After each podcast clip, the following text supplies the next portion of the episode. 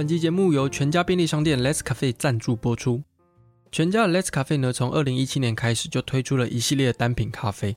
那因为我那时候还是学生，因为单品咖啡比较贵，所以虽然知道有这样的产品，但因为没那么多钱，所以每次去全家呢，都还是只会点一杯中热美。那后来开始赚钱之后呢，就开始尝试单品咖啡。那时候我才发现，其实单品咖啡跟一般的热美式比的话呢，会有很不一样的香气还有味道。那什么是单品咖啡呢？因为每一个咖啡产区都拥有不一样的气候、土壤还有水源这些条件，所以种植出来的咖啡豆呢，也会有不同的味道。那再加上不同的烘焙还有冲泡方式呢，就会让不同产地的咖啡有很不一样的个性。单品咖啡呢，指的就是单一产地的咖啡。而我们一般去便利商店或是连锁咖啡店点的意式咖啡呢，大部分是多个产地混合出来的味道，就比较喝不出每一个咖啡豆鲜明的个性。所以，我们今天呢就不配宵夜，一起配一杯全家 Les Cafe 的单品咖啡，来了解一下咖啡在历史上所扮演的角色吧。到底是谁第一个发现咖啡的这件事情呢？大概就跟所有古老的神话一样，在经过几百几千年的口耳相传之后呢，它已经变成一个传说了。据说在伊索比亚呢，有一个牧羊人叫做卡蒂。有一天呢，他发现他的某一头羊在跳舞。卡蒂又觉得很奇怪，就想要找到这个原因。结果他发现呢，这只羊应该是吃了某一种果实之后，才开始变得疯疯癫癫的。所以他决定自己也来吃吃看。结果他吃完之后呢，他整个人也跟着嗨起来了。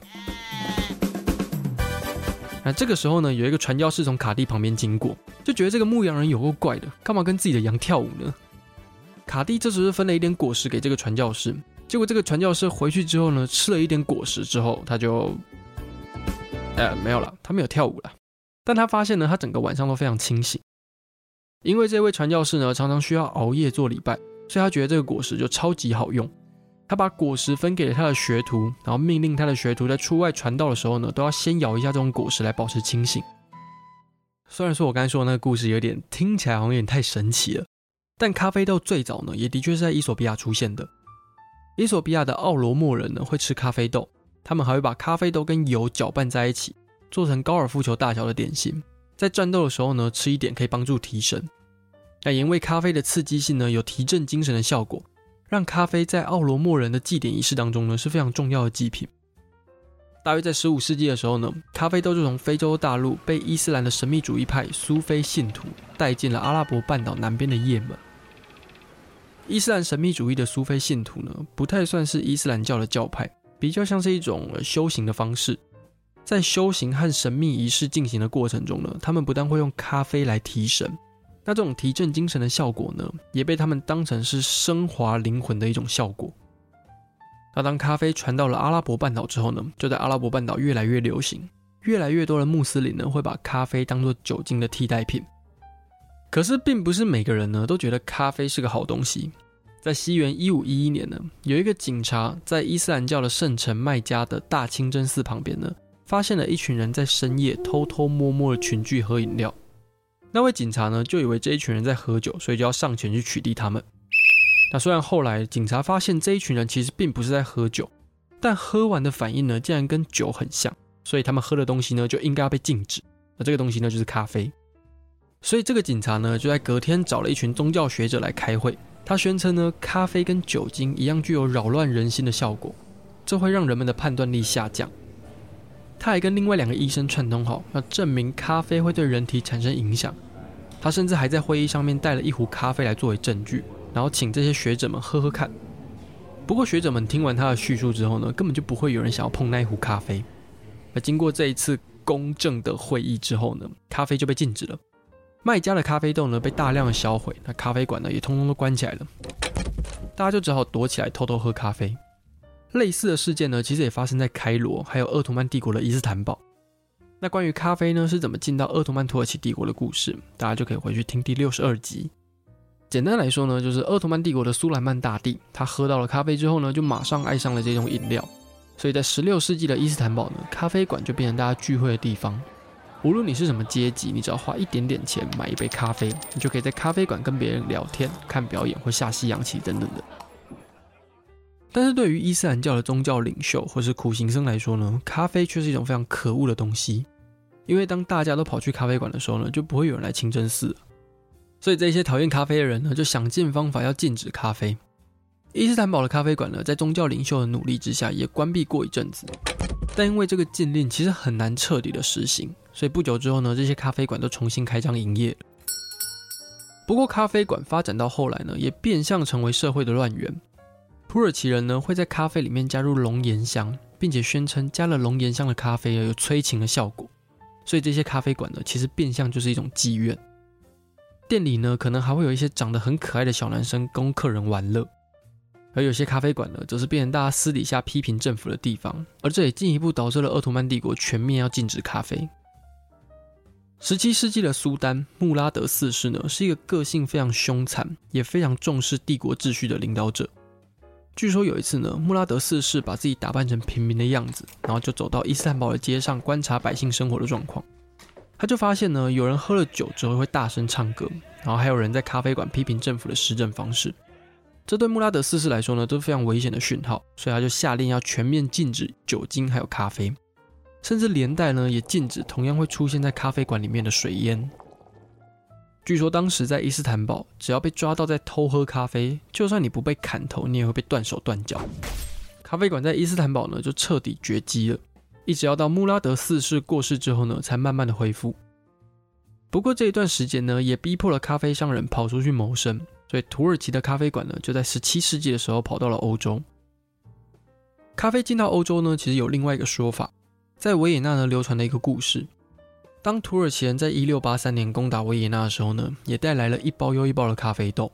当时有一个间谍，他就把土耳其人进攻的时间偷偷密报给附近的波兰援军，最后让维也纳、波兰人还有其他神圣罗马帝国的盟军联手打赢了胜仗，阻止了土耳其人的扩张。事后，这个间谍要求的奖赏呢，就是保留土耳其人那时候带来的咖啡豆，并且在维也纳呢开了第一家咖啡馆。不过，这个故事应该是传说的成分比较高，因为在十七世纪末期呢，咖啡馆其实就已经遍及了英国还有欧洲大陆。在欧洲人开始喝咖啡之前呢，他们主要是喝啤酒，而且他们是从早喝到晚，这也造成了不少健康还有社会问题。在欧洲宗教改革的初期呢，马丁路德呢本来也要实施一些限制人们喝酒的措施。但是最后却因为找不到替代啤酒的饮料，所以这件事就失败了。在咖啡出现之后呢，清教徒们就接受了这种饮料。英国最早的咖啡馆呢，出现在一六五零年的牛津。那在过了五十年之后呢，伦敦已经有两千家以上的咖啡馆了。咖啡馆在欧洲呢，也变成人们讨论事情的新的选择。最有名的例子呢，就是位于伦敦的劳易德咖啡馆。当时有非常多的人呢，会来这间咖啡馆讨论公事或是谈商业合作。那有一些人呢，甚至就在这边成立了一个小办公室处理业务。随着业务越来越多呢，劳易德咖啡馆后来干脆就不卖咖啡了，它反而转变成世界级的保险交易所。然后在一八七一年的时候，正式取得了法人的资格。而且这一间保险交易所一直到现在二零二一年都还在哦。欧洲人一开始的咖啡来源呢，除了土耳其以外，另一个地方呢，就是来自阿拉伯南边的也门。这也让也门西南方的港口摩卡变成了当时最繁华的地方之一。但因为需求量越来越高，欧洲人就把咖啡豆带到了非洲、中南美洲还有亚洲的殖民地种植。欧洲人在殖民地种植大量的咖啡，然后再卖回欧洲。而位于南美的殖民地需要大量的人来帮忙种咖啡，所以自从咖啡进到了南美洲之后呢，就一直跟奴隶制度脱不了关系。法国在十八世纪的时候，每年会引进三万个奴隶到法属海地。在一七八八年的时候，海地的咖啡产量已经占了世界的一半。而在十九世纪初期的时候呢，巴西也变成重要的产地。巴西当时的奴隶人口呢，有大约三百万人，那咖啡的产量呢，也占了世界总产量的三分之一。而其他地方像是越南、哥伦比亚、印尼、斯里兰卡等等呢，都变成咖啡重要的产地。当这些殖民的母国离开了殖民地之后呢，这一些地方的经济还是依赖像是咖啡这样的经济作物，像是我们今天要介绍的咖啡产地乌干达呢，就是其中一个例子。英国在一八八八年的时候呢，把东非的乌干达纳入了不列颠东非公司的管辖，并且在一八九四年成为了英国的保护国。一九六二年的时候，乌干达脱离了英国独立，但国内呢，还是有八成以上的人民还是以农业为生。现在的乌干达呢，是非洲第二大的咖啡出口国。乌干达的雨量很丰沛，那土壤也很肥沃，气候非常适合种植咖啡。国内有百分之八十的咖啡豆呢都是罗布斯塔品种。一般来说呢，咖啡豆分成两大品种，一种是罗布斯塔，另外一种则是阿拉比卡。市场大众认为呢，罗布斯塔的品质没这么好，所以通常会被做成即溶咖啡粉；而阿拉比卡的品质比较好，所以手冲咖啡或是单品咖啡呢，大部分都会选择阿拉比卡的豆子。而在乌干达西边的鲁文佐里山呢，就是种植了非常高品质的阿拉比卡咖啡豆。鲁文佐里山呢，被认为是传说中的月亮山，因为早在古希腊时期呢，人们就流传了尼罗河的源头是来自一座月亮山。而这也吸引了各式各样的探险家想要去寻找这座圣山。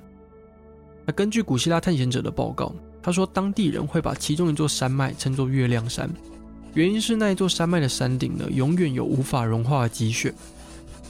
虽然经过了几千年的探险呢，大家还在讨论传说中的月亮山到底是指哪一座山，但是鲁文佐里山的外观呢，既符合报告的叙述，又的确是尼罗河一部分的源头。所以鲁文佐里山呢，就变成月亮山最主流的人选之一。鲁文佐里山经过了赤道，但因为它有五千多公尺那么高，所以山顶有一块区域的雪呢是永远不会融化的。山里从低海拔的热带雨林到高海拔的雪景，让它有非常丰富的景观，还有动植物资源。现在的鲁文佐里山呢，被规划为国家公园，也是联合国教科文组织的世界遗产之一。在月亮山的咖啡产区呢，非常重视永续的咖啡种植方法。他们有超过四千三百个小农，将咖啡豆呢运到处理厂，经过手工还有机器挑选出品质优良的咖啡豆，进行日晒加工等多道程序。挑选装袋之后呢，把这些好的咖啡豆运往海外。那这一些咖啡豆呢，大多是卖到欧美国家。台湾人如果要接触到的话，机会就比较少一点。但是这一次你有机会喝到哦。因为全家这次的乌干达月亮山单品咖啡就是来自月亮山的特级日晒豆，这一款豆子属于终身烘焙的豆子，大部分中烘焙以上的豆子喝起来苦味会比较重一点，那如果要喝酸一点的果香味的话呢，就会选浅焙的豆子。但是全家这一款终身烘焙的单品咖啡，果香味也非常有特色，而且同一杯咖啡在不同的温度喝的话呢，还会喝到不同层次的风味。比如说冲好的咖啡很热，那这时候就可以喝到芒果的香气。那如果你放了一阵子，温度降低之后呢，可以品尝到有一点像是白桃一样这样多汁饱满又有点微酸的感觉。那如果你再放久一点，温度再低一点的话呢，喝起来的尾韵就会有一股阿萨姆红茶般的那种茶感。所以整体来说呢，虽然这是一款终身烘焙的咖啡，但喝起来呢还是有浓郁的果香味，但又有终身焙的厚度。所以无论你是喜欢浅焙还是喜欢终身焙的人呢，都可以去尝试看看哦。好了，以上呢就是咖啡的历史故事。如果你喜欢吃屎的话呢，就欢迎追踪吃屎的 IG，我们也会把这一支单品的详细资讯放在资讯栏还有 IG 上给大家做参考哦。好，那我们就下礼拜见喽，拜了。